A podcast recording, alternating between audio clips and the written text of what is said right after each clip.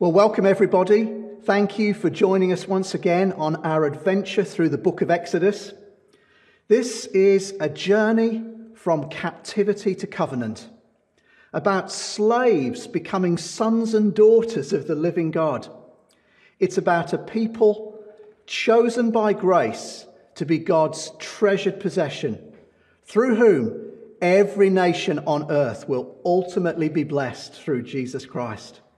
So we're caught up in this. This is our story too. We left things last week on the beach.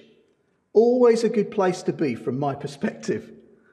And there on the shores of the Red Sea, there was one almighty praise party following the great deliverance by the hand of God. Do you remember those times? Do you remember when we used to gather in hundreds and thousands? Let me tell you, those days are coming again.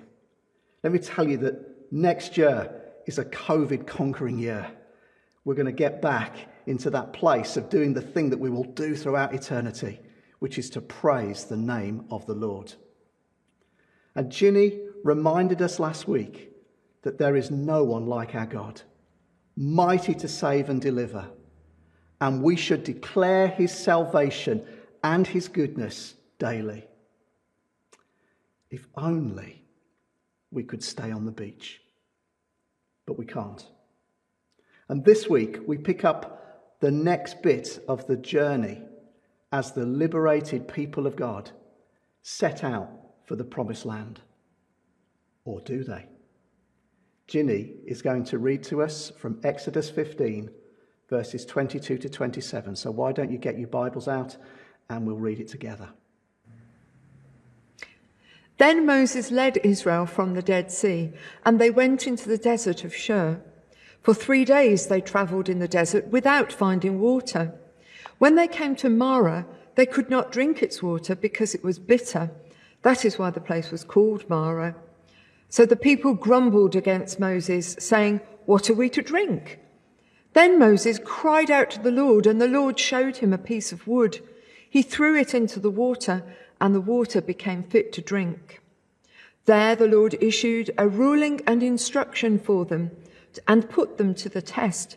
He said, If you listen carefully to the Lord your God and do what is right in his eyes, if you pay attention to his commands and keep all his decrees, I will not bring on you any of the diseases I brought on the Egyptians, for I am the Lord who heals you. Then they came to Elim where there were 12 springs and 70 palm trees, and they camped there near the water.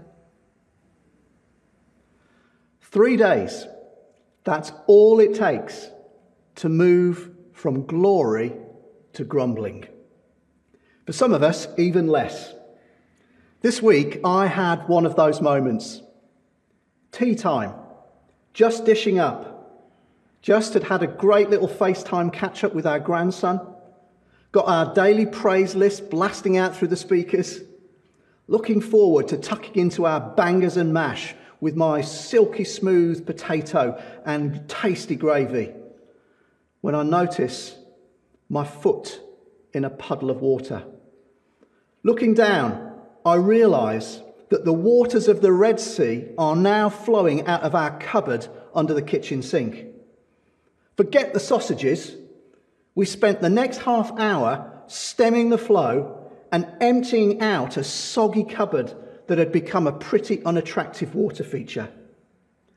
I can tell you that any praise that had been on my lips soon disappeared. And it's probably best left untold what was going through my head. Do you know, that happens so frequently to us all. And it's certainly what happened to the Israelites. Let's pick up the story in verse 22. Then Moses led Israel from the Red Sea and they went into the desert of Shur. Although it says Moses is leading the people, they were actually following the pillar of cloud and fire, which were symbols of the Lord's presence and guidance. This was God's doing, He was leading them. What's also really significant is that this is the wrong way to the promised land. It's one of those sat nav moments at the next wadi, do a U turn. At the best, it's certainly the long way home. So, why on earth is God leading them into the desert? Well, you know, there's a biblical life lesson for us to learn here. Great moments of triumph and breakthrough in our walk with God will always be put to the test. You see, the victory of the Red Sea is followed immediately by the testing of the desert at Marah or bitterness. Does that remind you of anybody? We're actually in really great company here. Because go into the New Testament and get to Jesus. And Jesus, after he's baptized and affirmed by his Father, he's filled with the Holy Spirit. You are my Son with whom I'm well pleased. Guess what? Immediately, is driven by the same Holy Spirit into the desert to be tested. Wow. So, why does God test us? Well, firstly, because faith and trust in God are only shown genuine when they have been tested through the realities of life. Faith has to be proven in the crucible of adversity. Come on, church, it's easy to sing when it's all going your way. I know some still don't, but you know, when things are going well, it's so easy to sing the praises of God. It's much easier to sing on the beach than in the desert. But secondly, for God, the journey is as important as the destination. Our Heavenly Father is not primarily concerned about getting us to do things for Him, as if He needs that, or even getting us to places and fulfilling destinies. No, He's primarily concerned about the making of men and women of God. He's about refining our character and forming us into the likeness of his son Jesus. He wants us to be who we truly are in him, not some transparent, fake, inauthentic alternative. So, guys, it's not just what we do, it's the way that we do it. Our attitudes and heart responses are as vital to the Lord as any exploit done in his name. The Lord looks at the heart. So when God tests, as is mentioned in verse 25, you can read it there yourself, this isn't God trying to trip us up. It's not a test he wants us to fail. It's not some stern school teacher setting the hardest exam that we can ever do. No, no, the word is more like getting us to exercise a muscle, our faith muscle. And through that, to step into greater intimacy, greater encounter, and greater breakthrough with Him. You see, ultimately, the testing is to increase our knowledge of Him, our love for Him, and our obedience to Him. And all this for His glory. That's what it's about. So, for three days, the Israelites travel in the desert without water. It's not a small thing, is it? When there might be possibly millions with little ones and livestock. And then, of course, they eventually come to a waterhole at Marah. But their expectations are shattered. They can't drink this water because it's bitter. And in a moment, the blessing of the Red Sea is forgotten. Disappointment and hopelessness set in, and the grumbling begins. All happens so quickly. Marah is truly a bitter place. And you know, we too know the pain, the hurt, and the sorrow of bitter situations in our lives. We all know what it's like to be let down by others. Oh, and by the way, we'll let others down too. Maybe we've known the pain of the failure of a relationship. Makes us bitter. When so called friends turn on you and walk away or stick the knife in your back. Being made redundant or losing your job. Failing an exam or not getting through that interview. Losing a loved one. Oh man. Facing an illness or a financial need, and there seems no way through it. It's wretched virus and its consequences. It's made life bitter for so many. And do you know what? Such testing can rub the smile off our faces. It can steal our joy, even make us age. And maybe some of you know these things even now. Maybe you've been through them and you know the bitterness that they can cause. Listen, I want to give you hope today. This is God's invitation to trust Him again for the sweetness of His breakthrough. Sadly, the Israelites got it wrong. Instead of turning to God, they allowed the bitter situation to turn them bitter. And they began sticking the boot into Moses with grumbling and blaming him for bringing them into the desert to die. How quickly we do the same. I'll come back to more of that in a moment. But you know, Moses gets it right. In that bitter place, we read, he cried out to the Lord. And in that moment, God shows him a piece of wood, a tree. And he throws the tree into the water, and the water becomes sweet. And in a moment, the Lord turns a bitter place into a miracle of provision releasing his sweet grace into their lives. Hallelujah. What a Savior he is. And he can do that in our lives. And we can't help but be drawn in this moment to another piece of wood that becomes the provision of God's sweet grace and healing to us in our pain and our bitterness.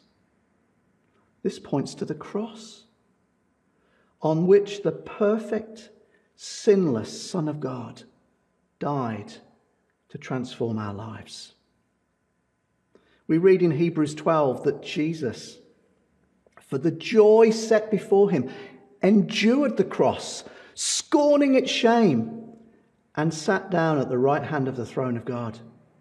And then it says, Consider him who endured such opposition from sinful men, so that you will not grow weary and lose heart.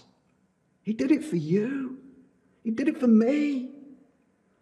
On the cross, Jesus' death and suffering in our place has brought God's grace to us. Here, our bitter experiences can be transformed by that amazing sweet grace. Here alone, our defeats can be turned into triumphs, our despair into hope and confidence. And here's the miracle even our grumbling into thanksgiving and praise. Hallelujah.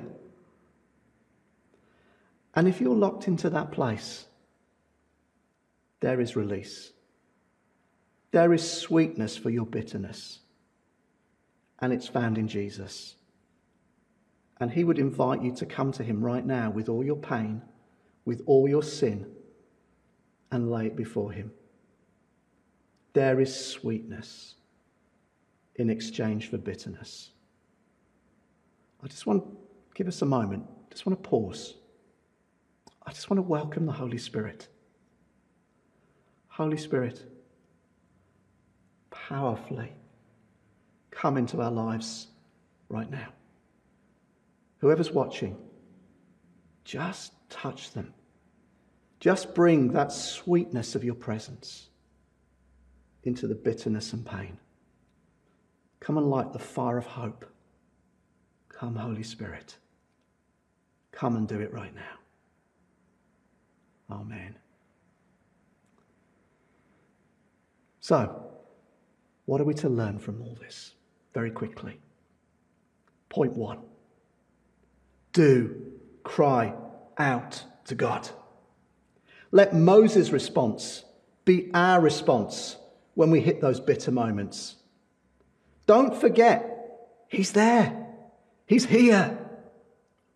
So many of the Psalms teach us how to do this. They're great to read, especially right now. Psalm 120, verse 1 says this I took my troubles to the Lord. I cried out to him, and he answered my prayer. Isn't that great?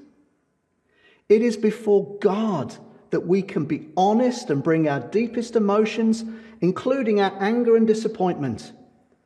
He can handle it. It's before Him we should primar- primarily bring our complaints and our grief. But you know, it's also the place we can ask for His solutions, not just spiritual things, things that impact our everyday life. And you know what? He will provide. He wants to do that far more than we understand. I'm just reminded of so many times in my life where that's happened. A few years ago, a group of us were in Malawi. We'd been there nearly two weeks. It was a time when there was only one flight in and out of Malawi. We were on that flight. And then as we went to book our seats on the way back, just to confirm that they were there, we were told we were no longer on that flight. I tell you what, in that moment, some of us had got young families, we'd been away for a long time, and we were just desperate to get back. And it was just like, oh my word. And I remember us all gathering together in a huddle and just praying together. And in that moment, we just cried out to God, Lord, please have mercy, do something here. Come and, come and step in. And even though at that moment nothing changed, we just knew that God had broken in. We went out and did what we were doing that day. And later on, when we came back, there'd been a phone call. And by some miracle, we'd been phoned up to say that we were now on that flight. And it was a miracle because we know that there were many others who didn't make it. God stepped in. My brother has an amazing story to tell. Just maybe about 12 months ago, he and his wife were in London, and um, a, a wallet in the rucksack, which they got some money in, which they were using to spend for the day, got stolen. All the money went, and there they are in London, stranded.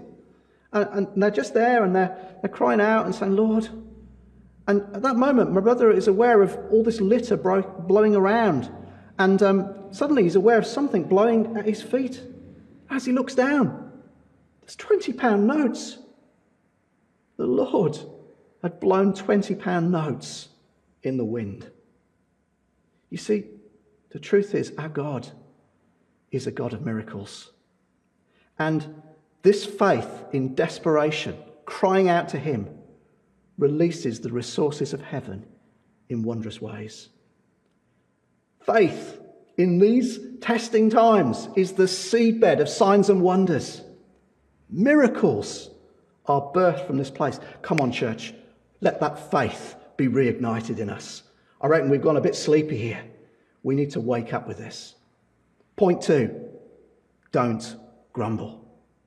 In verse 24 and in the following chapters, we're going to read a lot of of a nasty habit that the people of God are very quick to fall into when testing times come grumbling. And what is shocking is that we're told in chapter 16 that grumbling is ultimately against God. The people thought they were grumbling or complaining at Moses and Aaron, but they were grumbling against God. Church, that should sober us all up. On the surface, the Israelites' question seems legitimate. What are we to drink? But clearly, the attitude underlying it was sinful. How many more miracles did they need to see from God to know that He could sort this and He is faithful to His word?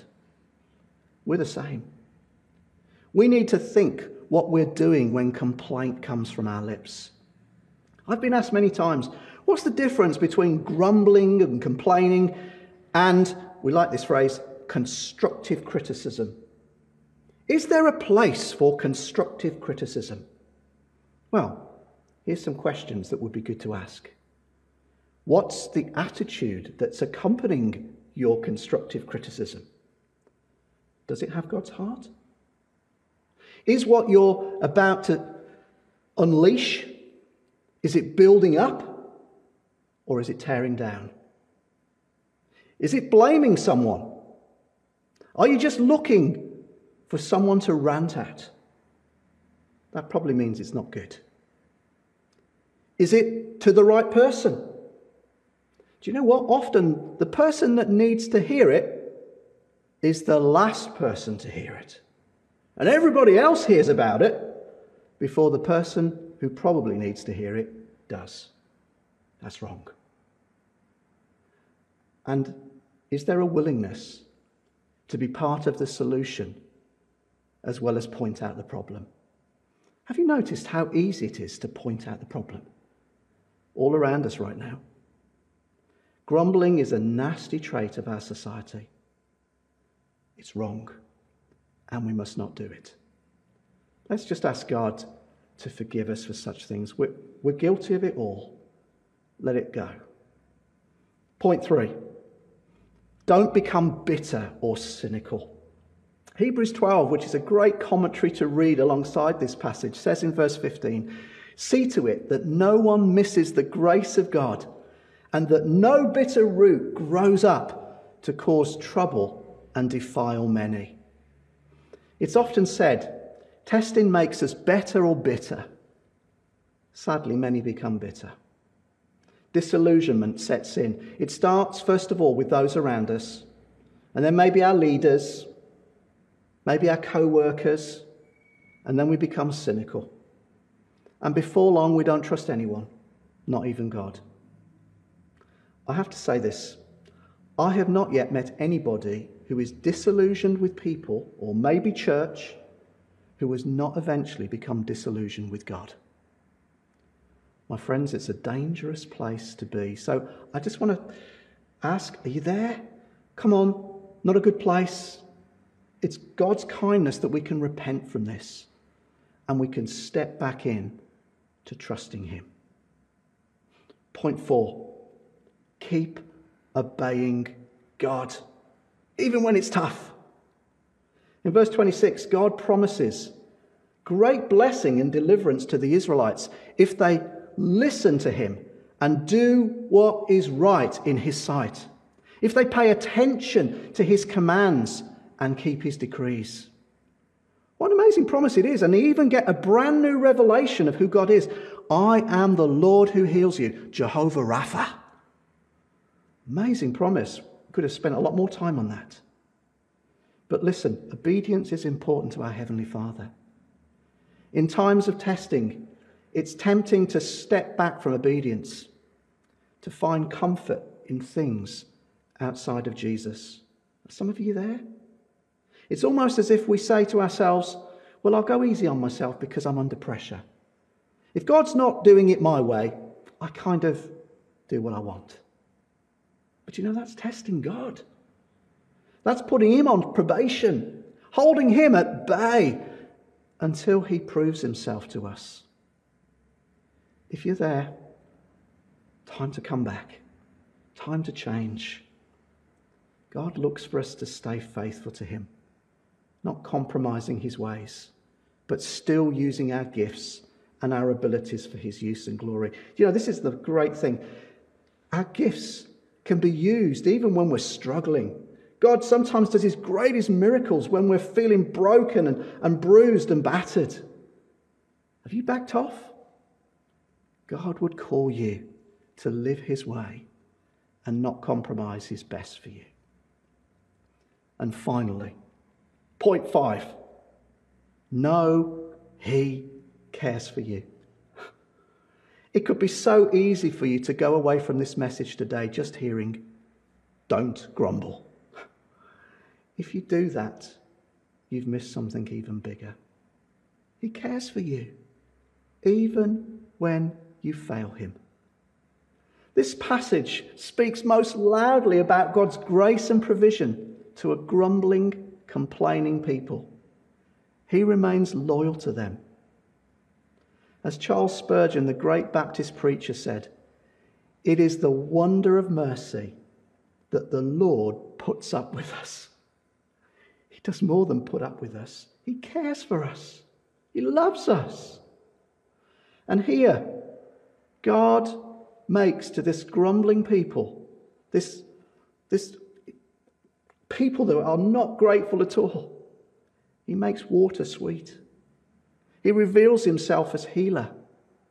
And then He leads them to Elim, a five star resort with springs and palm trees in the middle of the desert, a place of refreshing, healing, and restoration. What an amazing God! What an amazing Father He is. God cares for us, He cares for you, He cares for me, even when we fail the test. Isn't that amazing? But you know that care and that love is to lead us into fresh faith, into the knowledge that He will always remain faithful. It's a fresh invitation to change and grow and be transformed into the likeness of Jesus. Come on, church. Time for us to go again. Time for us to celebrate the goodness of God. Just as Ginny reminded us last week, we need to keep declaring his praises. We need to keep declaring his truth because it builds that muscle of faith. I just want to finish with these words from a song that's been on my brain all week. It's from Elevation Worship. It's called Graves into Gardens. You turn mourning to dancing. You give beauty for ashes. You turn shame into glory. You're the only one who can. You turn graves into gardens. You turn bones into armies. You turn seas into highways. You're the only one who can. May we live in the truth of that this week. The Lord bless you. Let's just take a moment. Just want to invite you to stand or maybe kneel. Just come into that place. Lord, right now, we thank you that your testing is never to fail us. Your testing is an invitation for us to grow and to know you more. And my prayer right now is that you would take these moments and that you would transform us. Where bitterness has set in, we pray, Lord, that you would remove it from us with the sweetness of your grace. Pray, Lord Jesus, that you would set us free from grumbling and complaining attitudes. God, make us thankful. Let us sing your praises. And Father, from that desperate place, I pray, let there be an overflow of miracle signs and wonders that will transform the world around us for your glory and for your honor. We pray this in Jesus' name. Amen. The Lord bless you.